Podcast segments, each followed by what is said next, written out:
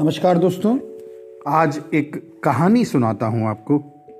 और अंत में कुछ ना कुछ ऐसा हमें कहानी से मिलेगा। हर कहानी का उद्देश्य भी एक होता है कि वो अंत में आपके पास कुछ देकर जाए।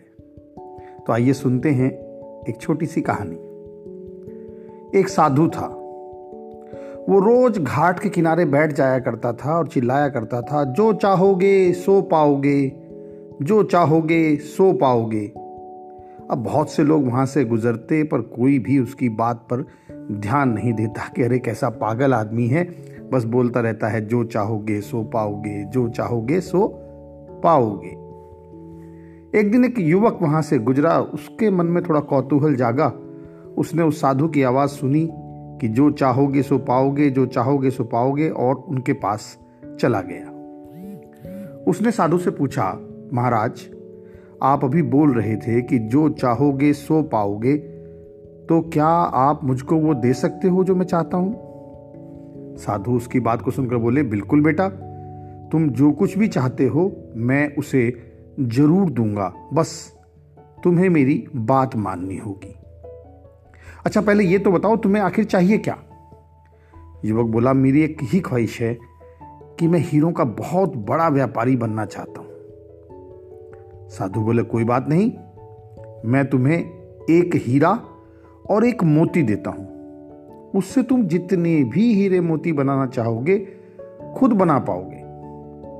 और ऐसा कहते हुए साधु ने अपना एक हाथ आदमी की हथेली पर रखा, पुत्र, मैं तुम्हें दुनिया का सबसे अनमोल हीरा दे रहा हूँ। लोग इसे समय कहते हैं। इसे तेज़ी से अपनी मुट्ठी में पकड़ लो और इसे कभी मत गंवाना। तुम इससे जितने चाहो, उतने हीरे बना सकते हो।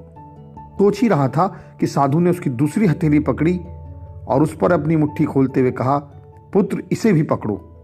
ये दुनिया का सबसे कीमती मोती है।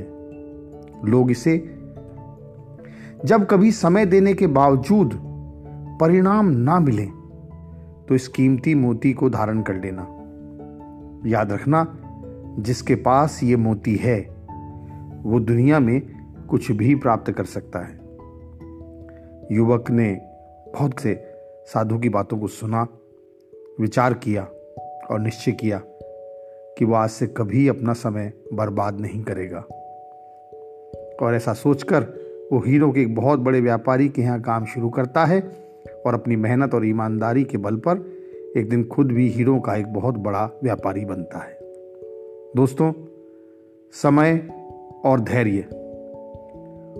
वो दो हीरे मोती हैं, जिनके बल पर हम बड़े से बड़ा लक्ष्य प्राप्त कर सकते हैं।